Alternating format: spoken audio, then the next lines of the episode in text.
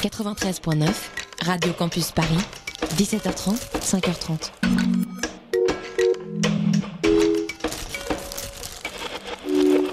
Et tout de suite, pas de Tropical Club, mais un petit voyage en Californie avec la Ligue des Albums Incompris. The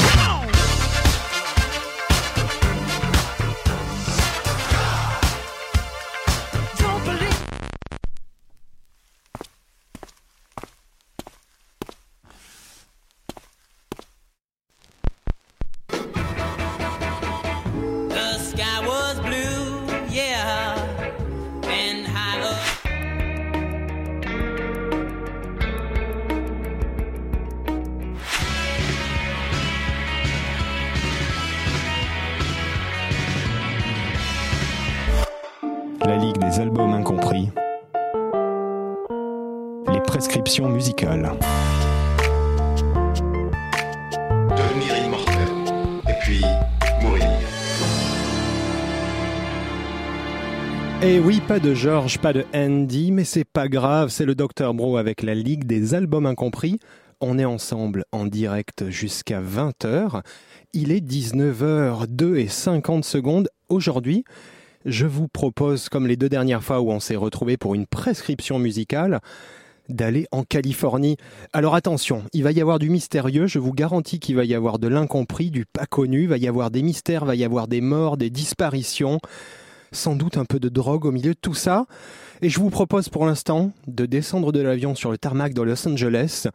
Posez-vous, on démarre avec un classique.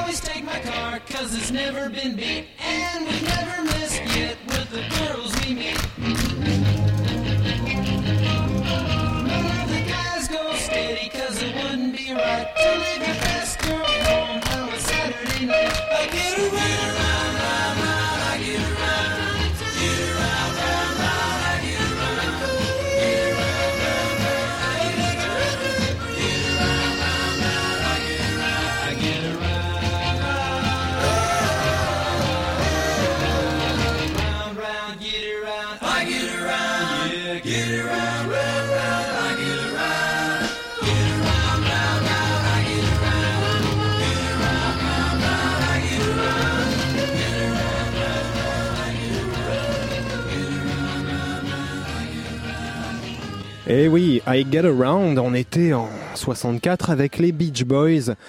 Bon, ça c'est juste pour vous faire descendre tranquillement, vous savez, sur le, le tarmac de l'aéroport et vous préparer à la suite.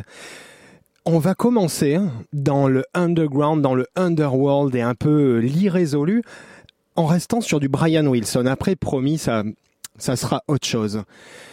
Il y a, vers le début des années 60, excusez-moi, j'ai mangé trop de, cookies californiens en venant aujourd'hui, sur le tarmac de l'aéroport donc. On arrive et là il y a les Beach Boys. Et derrière les Beach Boys, dans les années 60, qu'est-ce qu'il y avait? Il y avait la surf music. Eh bien, ce que vous entendez là derrière moi, cette soul assez sympa, en fait, c'est une production de Brian Wilson. Il a produit plein de choses, Brian Wilson, mais il y a, un groupe qui est resté euh, totalement obscur. Ce qu'on entend, ça s'appelle. euh, que je me rappelle Rachel and the Revolvers. Il y, a, euh, il y a deux titres. Et ce qui est assez intéressant, c'est qu'en fait, Brian Wilson a voulu avoir une chanteuse noire, genre Saul. Pour l'époque, bon, euh, lui, il faisait de la surf musique de blanc, c'était un peu étonnant. Et je me suis penché là-dessus. Et en fait, Rachel de Rachel and the Revolvers, eh bien, personne ne sait qui c'est. Ils ont sorti quelques titres au début des années 60, mais personne n'a vraiment jamais su qui c'était. Alors, il y a le titre qu'on entend derrière, là. On va en entendre, on va en écouter un autre qui est plus intéressant parce que celui-là, qui s'appelle Number One, en fait, le backing track que vous entendez là, qui est assez sympa et qui fait soul, eh bien en fait, cette musique de fond, c'est tout simplement une prise des Beach Boys qui n'a pas été gardée. Et en fait, euh, Brian Wilson a, a cherché une chanteuse noire soul à faire chanter dessus, et c'est Rachel and the Revolvers.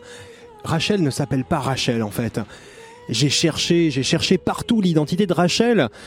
Apparemment, il y a plusieurs Betty possibles. Il y a Betty Wright, Betty Everett ou Betty Willis qui pourraient être en fait derrière Rachel. Il y a euh, la biographie en cinq volumes de Gary Usher qui a bossé avec Brian Wilson qui mentionne en fait, ça c'est une version comme une autre, hein, on peut pas en être certain à 100%, qui mentionne en fait une Rachel qui serait allée chercher euh, au centre de LA et qui était en fait une, euh, une choriste. On n'est pas sûr parce que sur les, sessions studio d'époque, sur les fiches des studios, il y a Dennis Wilson, euh, il y a Carl Wilson, l'autre frère de Brian, qui apparaissent, mais en fait, il n'y a pas de chanteuse avec un nom de famille. Bref, tout ça pour dire que moi, ce que je pense, c'est que c'est Betty Willis. En fait, Betty Willis, elle vient de Californie. Elle est pas très connue. C'est une grande chanteuse soul que Phil Spector à New York a produit plus tard, mais elle, elle venait de Californie où elle avait commencé à chanter en fait à Santa Ana en Californie, donc pas loin de Los Angeles, notamment avec un des Righteous Brothers, qui est, euh, on va dire, euh, un des une des figures euh, dans, la mythologie de Brian Wilson et des Beach Boys. Donc c'est pour ça que je pense que ça devrait être Betty Willis. Vous pouvez chercher sur internet, il y a quelques titres d'elle qui traînent. Bref, un jour, Brian Wilson entend The Locomotion, vous savez, euh, Do the Locomotion de Carole King, et il se dit, ok, je vais faire un truc dans ce style-là, un truc, mais avec un côté soul, chanteuse black soul. Il finit par trouver quelqu'un, donc qui je pense est Betty Willis. Il a fait enregistrer sous le nom de euh, Rachel and the Revolvers. Tout ce que vous allez entendre, tous les backing vocals, c'est Dennis Wilson, Carl Wilson et euh, sans doute Brian Wilson. Ça s'appelle, bon, c'est un plagiat un peu de Locomotion, mais ça s'appelle Revolution et c'est la version, on va dire, revisitée par Brian Wilson. A one, a two, a one, two, three. Rotate, rotate, revolution.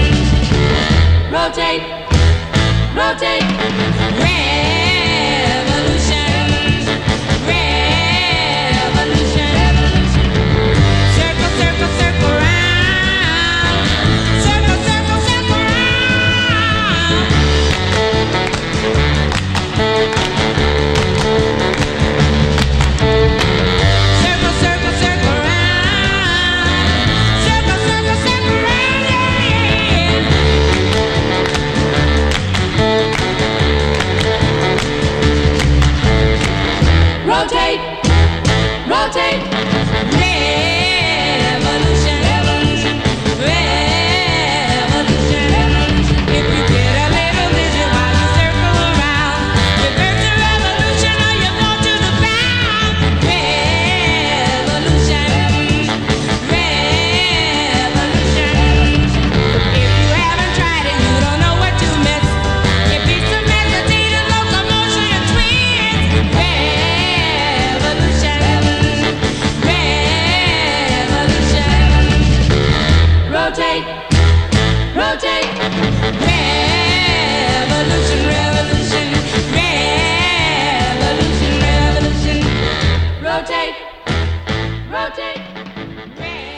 De Revo-Lucian, c'était Rachel and the Revolvers.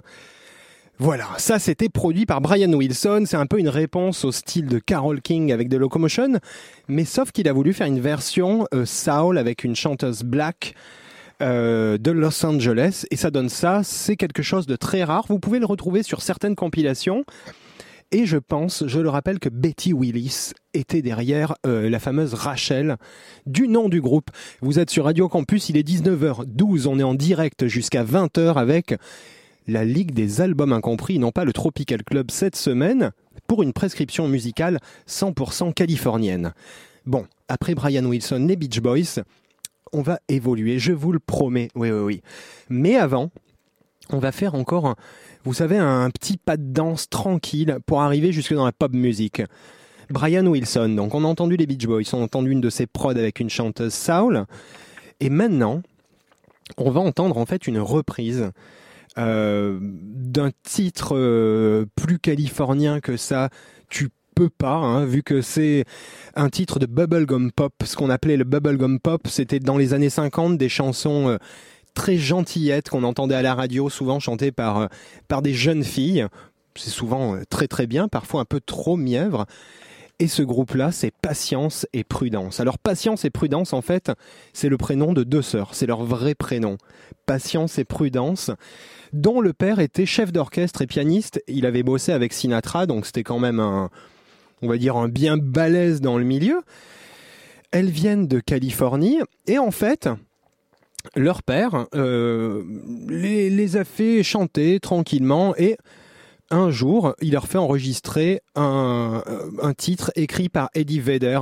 Ça vous dira rien, c'était un auteur de, de théâtre et qui était assez influent à Hollywood dans les années 30 et 40 et qui du coup avec la montée du rock et le fait qu'il n'y ait plus vraiment euh, euh, d'auteur de chansons, bah, ce mec-là n'a plus trop trop d'influence. Mais il a écrit une chanson de bubblegum pop chantée par Patience et Prudence tout de suite. C'est Los Angeles en 1956.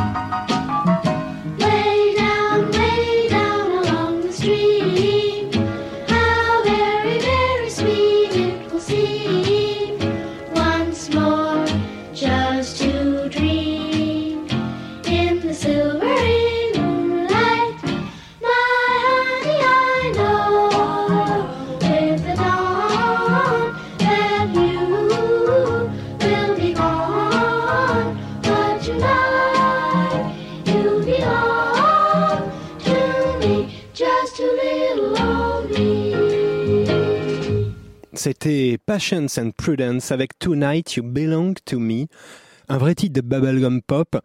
Les deux jeunes filles que vous entendez chanter ont à l'époque de l'enregistrement 11 et 14 ans. C'est très jeune, hein Bon, j'espère que vous avez sorti, euh, si vous êtes une fille, votre robe rose euh, bien serrée à la taille et que vous êtes prête à danser. Alors cette chanson, pourquoi je l'ai sélectionnée? Parce que ça a été, elle a été reprise par tout le monde, y compris par Nancy Sinatra, par plein d'orchestres. C'est devenu un classique, on on peut dire, du répertoire américain. Mais ce que je trouve intéressant, c'est que donc ça c'était en 56. En 62, attention, on va y, revenir, vous allez voir. En 62, Brian Wilson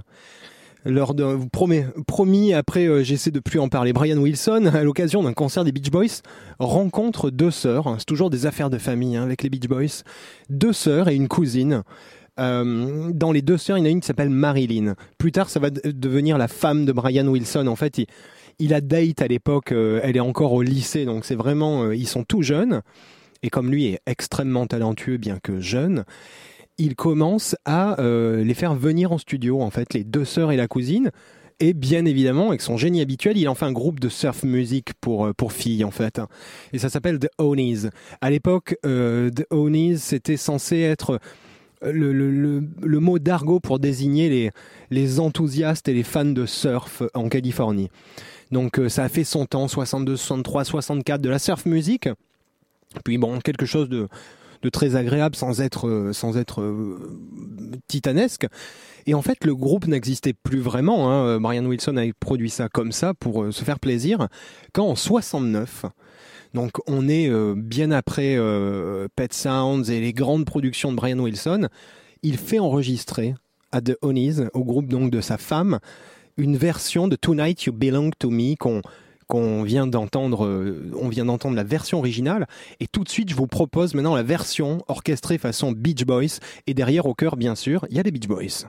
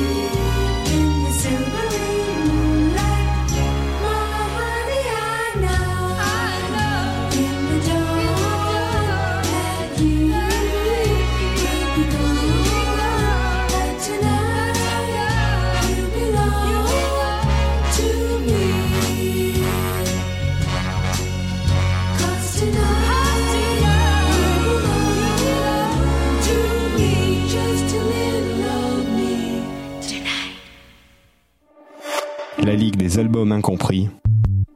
Les prescriptions musicales. Et voilà, donc c'était Tonight You Belong to Me, la version de The Onies, produite par Brian Wilson. Gary Usher, dans ses mémoires, dit que c'est le premier titre sur lequel il a écrit produit, euh, enfin le premier groupe produit par Brian Wilson, mais c'est faux, c'est autre chose. Et là, tout de suite, je me rappelle plus. C'était une info très intéressante. Vous êtes sur Radio Campus Paris, on est en direct jusqu'à 20h. Bon, je vous ai promis de la Californie. Là, vous pouvez pas me dire qu'on n'y est pas. On va continuer avec de la Californie, mais très urbaine. Là, depuis le début, on n'a entendu que des femmes, donc on va continuer avec une voix de femme qui est pour moi une incomprise. En fait, une chanteuse de jazz soul euh, qui s'appelle euh, Alexandria. Elle a fait beaucoup de titres euh, jazz, pur jazz. En fait, elle est, elle est fille de pasteur euh, et elle baigne dans le gospel toute sa jeunesse. Cette fille, elle devient vocaliste, puis elle joue avec des très grands musiciens de jazz. Et en fait, lorsqu'elle est arrivée en Californie, parce qu'elle était à Chicago avant, elle a commencé à connaître du succès, elle est passée notamment à la télé. Et en fait, sa grande force, c'est d'avoir intégré la soul à l'intérieur du jazz classique. Tout de suite, on va s'écouter un titre qui, qui est merveilleux, qui est un merveilleux titre de soul plus que de jazz, avec une superbe voix de, Lopez Alexandria, ça s'appelle I'm Wishing, et dedans, elle se demande qu'est-ce qui se passe dans la ville, à Los Angeles, autour d'elle.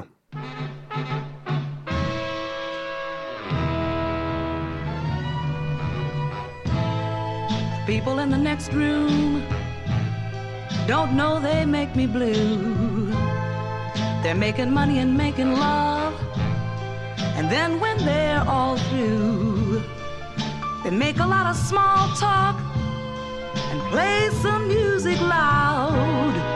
And all the time I'm wishing I was part of the crowd. I see them from my window walking hand in hand. He winks and sighs as she walks by, and they both understand. Come rain or shine, they're making time, taking love right in their stride. And all the time I'm wishing I was on the other side. When I go downstairs, I make silent prayers. The phone that is ringing is mine. But when I run up, it stops and I hear someone say, I'll be ready on time. Everywhere I see a pair of lovers two by two, sipping wine and looking fine skies are always blue. I telephone a cat I know, invite him for a drink. Says he made some future plans, and I'm left alone to think. I think about the times I've had and try not to recall the ones that were so very bad and the ones that were a ball. Cause what's the point in bringing up a broken picture frame when all it does is put you in rejection game? It's getting dark in moonshine. It's a long, long time past due. I'm in my car, I'm traveling far, far away from you. You, you're the one who put me in this painful misery. You're the one that's got me with this fruitless wishing tree.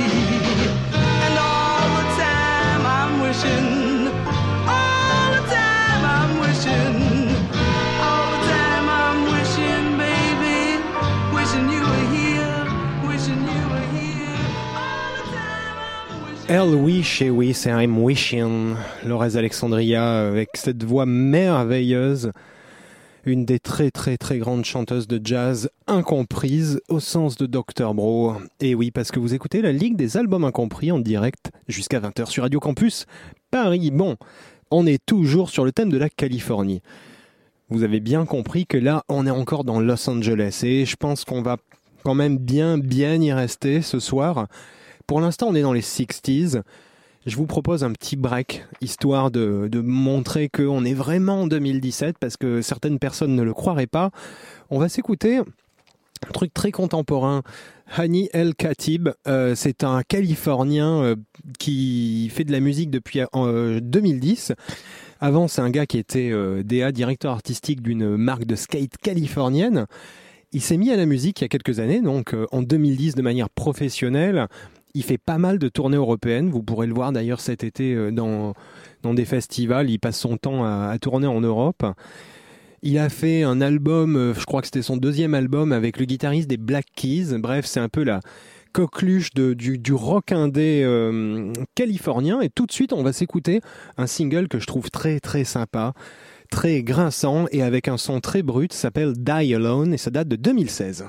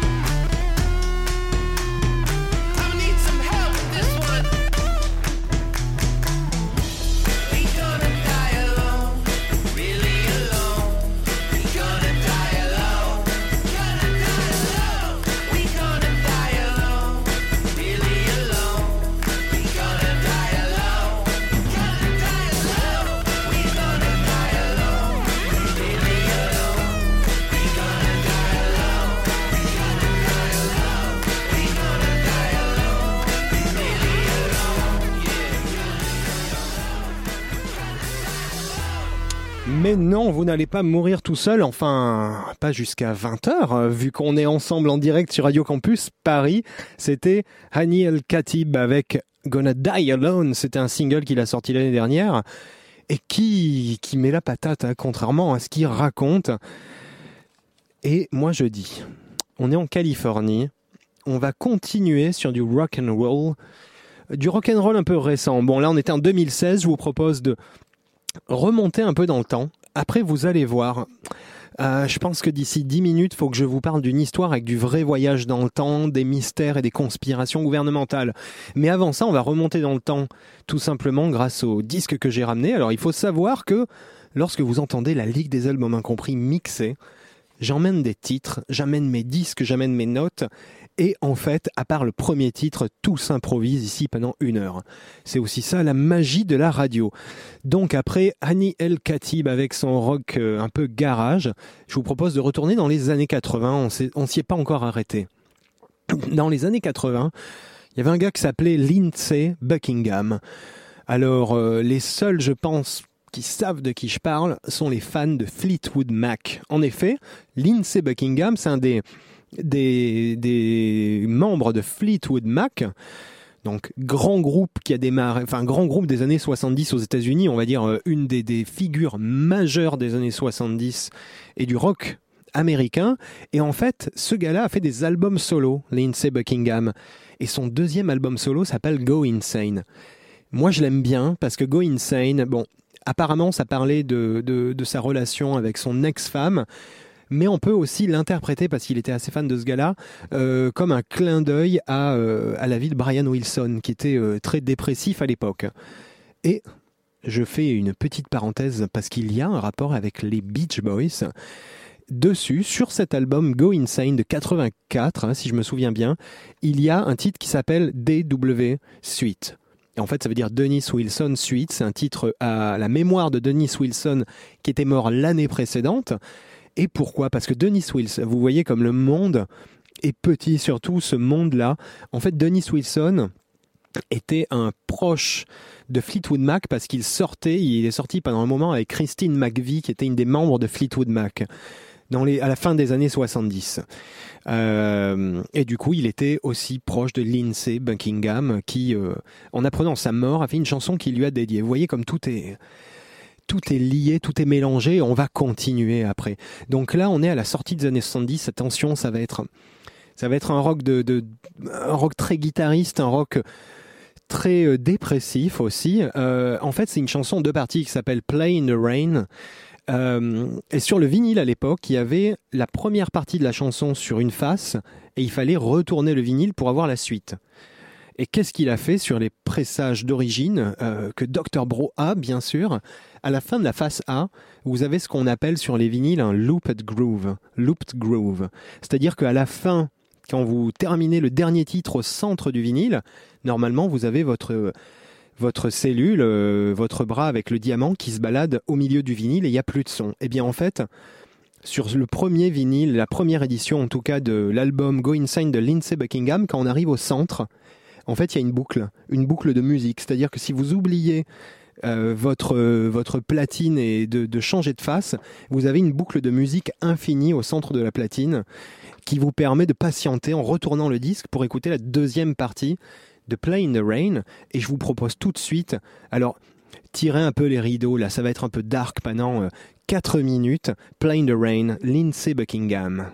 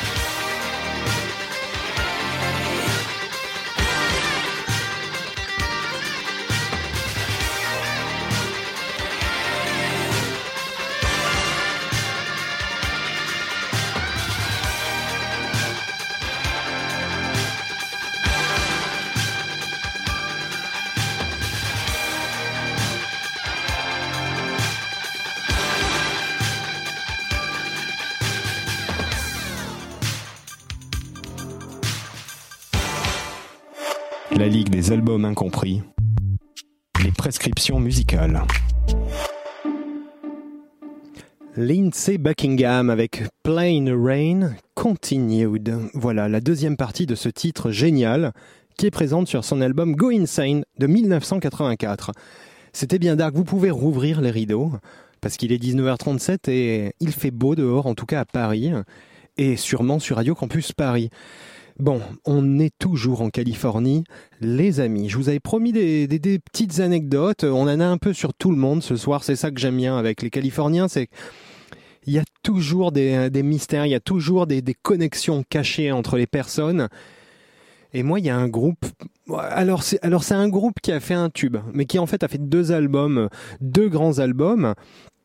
On va en parler et après on va les écouter. Mais avant, je vais vous dire un petit mot dessus parce que j'ai des amis beaucoup plus conspirationnistes que moi euh, qui m'ont parlé de ces gars-là. Euh, et en fait, on, va parler aujourd'hui de Iron, enfin aujourd'hui, tout de suite, on va parler d'Iron Butterfly. En fait, Iron Butterfly a fait un titre très très connu, qui est en fait connu comme étant euh, la première fusion des genres entre le rock psychédélique et l'annoncé du heavy metal. Ce, titre s'appelle In Gada da Vida. Euh, ça, paraît bi- bizarre si vous l'avez jamais entendu. In Gada da Vida. En fait, juste la petite histoire, c'est que donc on est en 68. Iron Butterfly est un groupe qui, existe, qui n'est pas connu. Euh, Doug Ingle, donc le, le- le chanteur et compositeur, et Ron Bushy, le batteur, qui est un batteur euh, très connu et qui est important dans le groupe, compose un truc et en fait Doug Ingle était tellement défoncé, il a voulu dire à Ron Bushy qu'il avait un titre et que c'était In the Garden of Eden. Et il était tellement démonté sous LSD qu'il lui a dit In the Gada da Vida. Et, ça veut dire In the Garden of Eden. Et en fait, euh, le gars a écrit In the Gada da Vida et c'est resté le titre de la chanson. Et du coup, dans les paroles, ils ont gardé dans les paroles... euh, en fait, le reste des paroles euh, normales où il invite quelqu'un à venir dans le jardin d'Éden, mais au milieu, il dit Negada Davida. Voilà, bah, c'était un groupe avec beaucoup de drogue en fait. Euh, et juste pour l'anecdote, il y a une version de ce titre qui dure 17 minutes. Nous, on va s'écouter la version de 3 minutes. Et euh, voilà, il y a une version très très longue que là, on, on va pas s'écouter pour écouter d'autres choses. Mais je tiens à faire une petite petite aparté ils ont eu un bassiste, Philippe Taylor Kramer. On va l'appeler Philippe Kramer pour aller plus vite, je vais le, Taylor. En fait, ce gars-là, après, euh, après son expérience comme bassiste dans Iron Butterfly, qui continuait à faire des tournées de temps en temps, parce que Iron Butterfly a eu quand même, euh, on va dire, son heure de gloire. hein. Ils ont joué euh, avec, que je me rappelle bien, avec Janis Joplin et compagnie. Bref, Philippe Taylor, donc, euh, il s'inscrit à la fac, il, passe son diplôme d'astrophysique, le mec devient ingénieur, le bassiste d'Iron Butterfly. Sur ce, dans les années 80-90, il bosse en fait sur les systèmes de guidage des missiles nucléaires américains et sur les systèmes de communication euh, gouvernementaux, euh, on va dire au niveau de- des équations mathématiques qui permettent de, fluidifier des communications, etc. Donc on va dire il était dans des domaines euh, très très euh, secret défense comme gars. Bref, quelques années se passent. On est dans les années 90, en 96 précisément, et Ron Bushy rappelle Philippe Kramer, donc notre ingénieur astrophysicien et bassiste, pour lui demander euh, s'ils peuvent faire une tournée ensemble, en fait, euh, faire une nouvelle tournée d'Iron Butterfly. Donc le gars est chaud, euh, puis ils discutent en même temps, ils sont potes. Et ce qui s'est passé de bizarre, c'est que Philippe Kramer avait dit à Ron Bushy, il avait aussi dit à, je crois, à son avocat, euh, mais il dit à Philippe Kramer, c'est à la période où il a disparu, Philippe Kramer. Philippe Kramer lui dit Écoute, j'ai fait une avancée majeure dans les mathématiques, un truc qui va révolutionner le monde des communications numériques et de la communication tout court, même au niveau de la matière. Donc en gros, on est en train de parler de téléportation euh, et de communication instantanée. Et euh, Ron Bushy, qui était devenu très parano, en fait, il bossait avec son père qui était ingénieur euh, dans une université, euh, dit à Ron Bushy, euh, surtout, enfin, je suis en danger. si un jour je te dis à toi ou à quelqu'un d'autre ou tu entends que je dis que je vais me suicider, il faudra jamais le croire, c'est que je serai en grand danger et il faudra venir m'aider. Bon, il dit ça et quelques jours après ce coup de fil, Ron, euh, pardon, Philippe Kramer appelle la police. Il y a un, coup de fil qui est archivé de la police américaine, californienne d'ailleurs, où, euh, enfin, c'est juste à côté d'Hollywood où il était. Il passe un coup de fil et il dit euh, I am Philip Kramer and I am going to commit suicide et il raccroche. Il appelle, il dit je suis Philippe Kramer, je vais me suicider et il raccroche et on n'a plus de nouvelles de lui. Trois ans après, et c'est bizarre parce que bon, c'est autour de Los Angeles, c'est pas non plus le euh, le désert du Nevada. Trois ans après, on a retrouvé les restes de sa voiture et un morceau d'os qui apparemment euh, devrait être le sien, quoi, dans un euh, dans un ravin pas loin de pas loin de Los Angeles, d'où il avait passé l'appel. Alors c'est pour ça que bizarre. Pourquoi on met trois ans à retrouver son cadavre? Pourquoi il appelle la police pour dire qu'il va se suicider? Et pourquoi, du coup, Ron Bushy, lui, a dit clairement dans les journaux télévisés qu'il pensait qu'il avait été tué ou enlevé par une agence gouvernementale parce qu'il avait fait une avancée majeure dans les communications numériques, euh, donc soit de la communication d'information, soit de la téléportation. Bref, du coup, beaucoup de conspirationnistes en parlent depuis, quoi. Il aurait été euh, tué ou enlevé de manière euh, bah, illégale, hein, mais bon, en même temps, c'est illégal de tuer quelqu'un ou de le kidnapper. Je sais pas pourquoi je dis ça. Et tout ça pour dire, juste pour l'anecdote, l'anecdote, on va dire l'anecdote parano. Il y a un auteur, un auteur scientifique, un auteur de vulgarisation scientifique. Le gars s'appelle Philippe Kramer. Il a sorti un petit ouvrage dans lequel il parle de voyage dans le temps. Et il s'appelle Philippe Kramer. Et dedans, il parle du voyage dans le temps et de l'effet quoi? L'effet papillon. L'effet papillon, Butterfly Effect, son groupe Iron Butterfly. Coïncidence? Moi, je ne sais pas.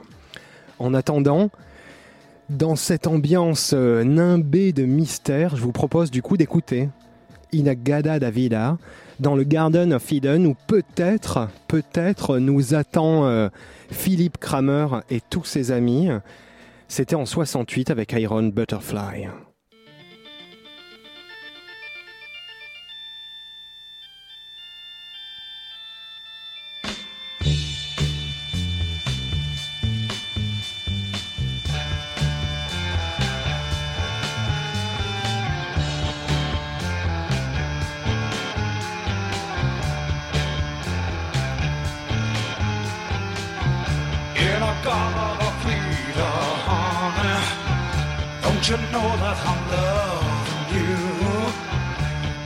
Garden of freedom, baby.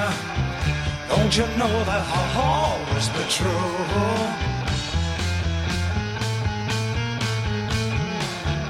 Oh, won't you come with me and take my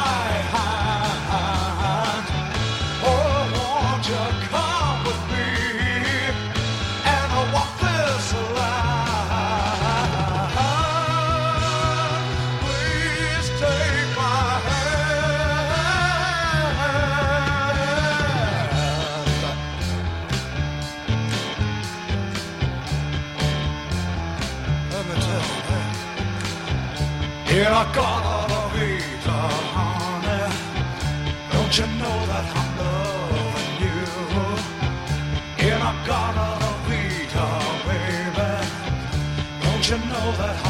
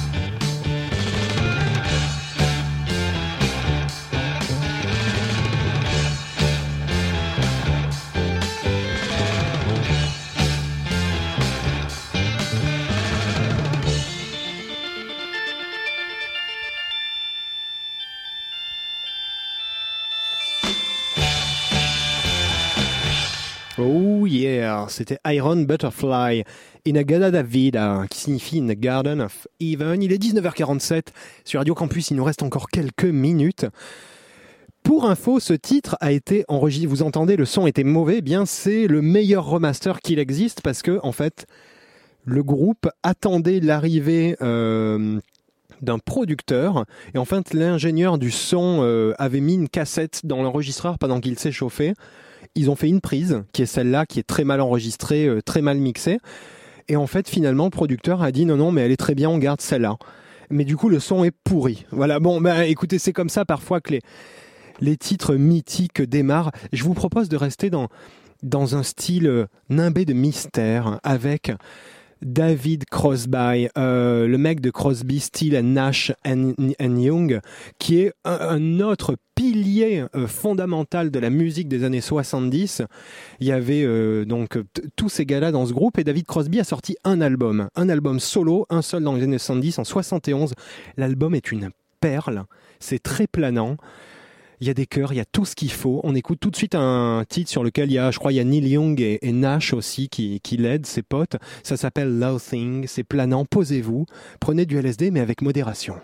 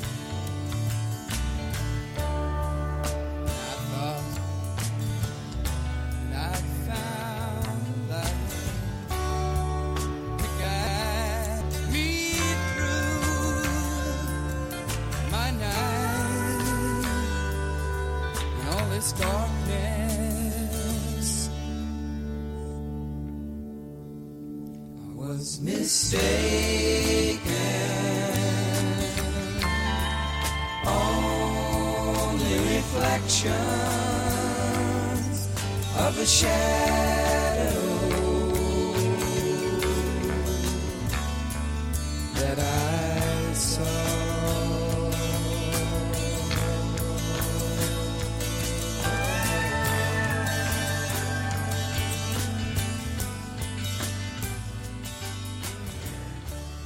C'est David Crosby avec Love Thing. C'était en 71. Ça, j'espère vraiment que ça vous a bien calmé.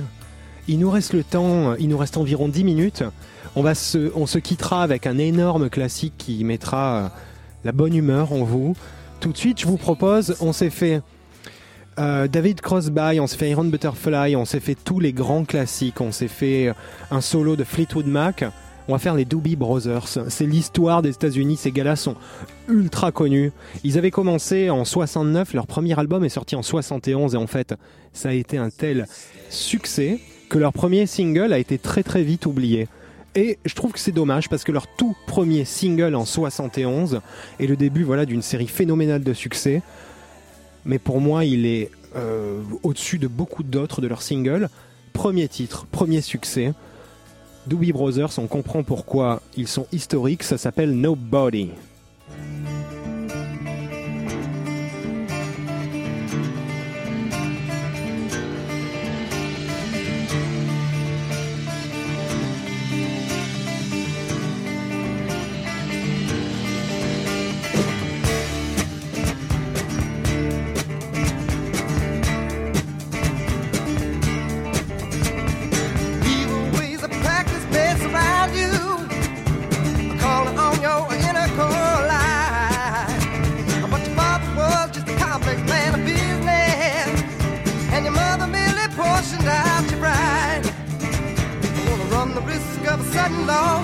No mama to beg your cause beside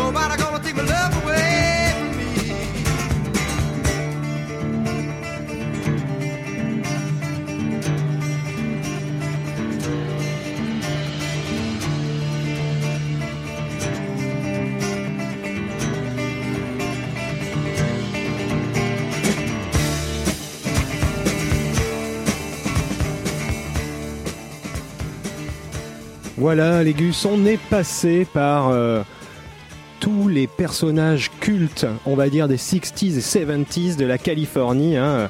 Là, les Doobie Brothers, avec leur grand début, Nobody, donc ce single que je vous recommande par-dessus tout, plus que les titres euh, cultissimes de ce groupe, euh, cultissime, hein. vraiment on peut pas faire plus culte. Peut-être les Beach Boys, mais bon, c'est autre chose. En tout cas, ça inscrit dans l'ADN de la Californie. J'étais très très heureux de vous avoir amené euh, dans mon cabriolet sur les routes de Californie pour la troisième fois sur Radio Campus Paris. On va se quitter avec un classique. Je vais faire dans le facile. On a passé une heure, on a commencé avec du facile avec les Beach Boys. Ben, on va terminer avec du facile. Enfin attention, je dis facile. Du connu, du archi connu, les Carpenters. Et oui, les Carpenters, les frères Carpenters. La famille Carpenter euh, vient du Connecticut. Ils arrivent en Californie euh, dans les années 60 et euh, rapidement ils connaissent le succès quand ben, quand ils arrivent à Los Angeles. Bon, ça a commencé en 69, donc c'était un frère et sa sœur, c'était produit souvent aussi par le père. Ça s'est arrêté malheureusement en 83 hein, parce que la chanteuse des Carpenters, enfin la chanteuse de la fratrie est décédée malheureusement à cause de ses problèmes d'anorexie. Les Carpenters, c'est culte pourquoi? Pour la voix de la chanteuse. Eh ben oui, tout simplement. Paul McCartney, euh, que j'aime beaucoup, et qui nous écoute sûrement en ce moment, a dit que la chanteuse des Carpenters était la plus grande chanteuse euh, qui ait jamais existé. Et c'est vrai qu'elle a une voix tellement ronde, tellement forte, tellement juste. C'est assez hallucinant. Donc tout de suite, moi je vous propose en fait un titre qui a été écrit par un, un gars du staff de, de Sesame Street en 71. Ça passait à la télé. Barbara Streisand l'a reprise en Easy Listening en 72. Les Carpenters l'entendent par hasard en 72 et ils sortent le titre dans leur version en 73 et là ça devient un tube international. On va donc se quitter avec Sing des Carpenters qui est sorti en 73 dans la Californie ensoleillée. Juste un petit mot, moi après je vous laisse avec Sandwich Triangle qui sera en direct. Ils seront en direct avec vous ce soir. En attendant, encore 3 minutes de Californie Légus. À la prochaine.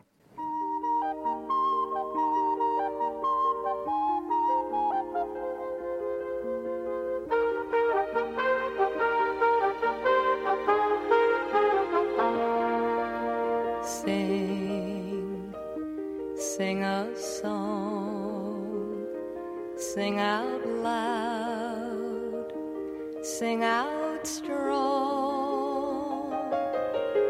Sing of good things, not bad. Sing of happy, not sad.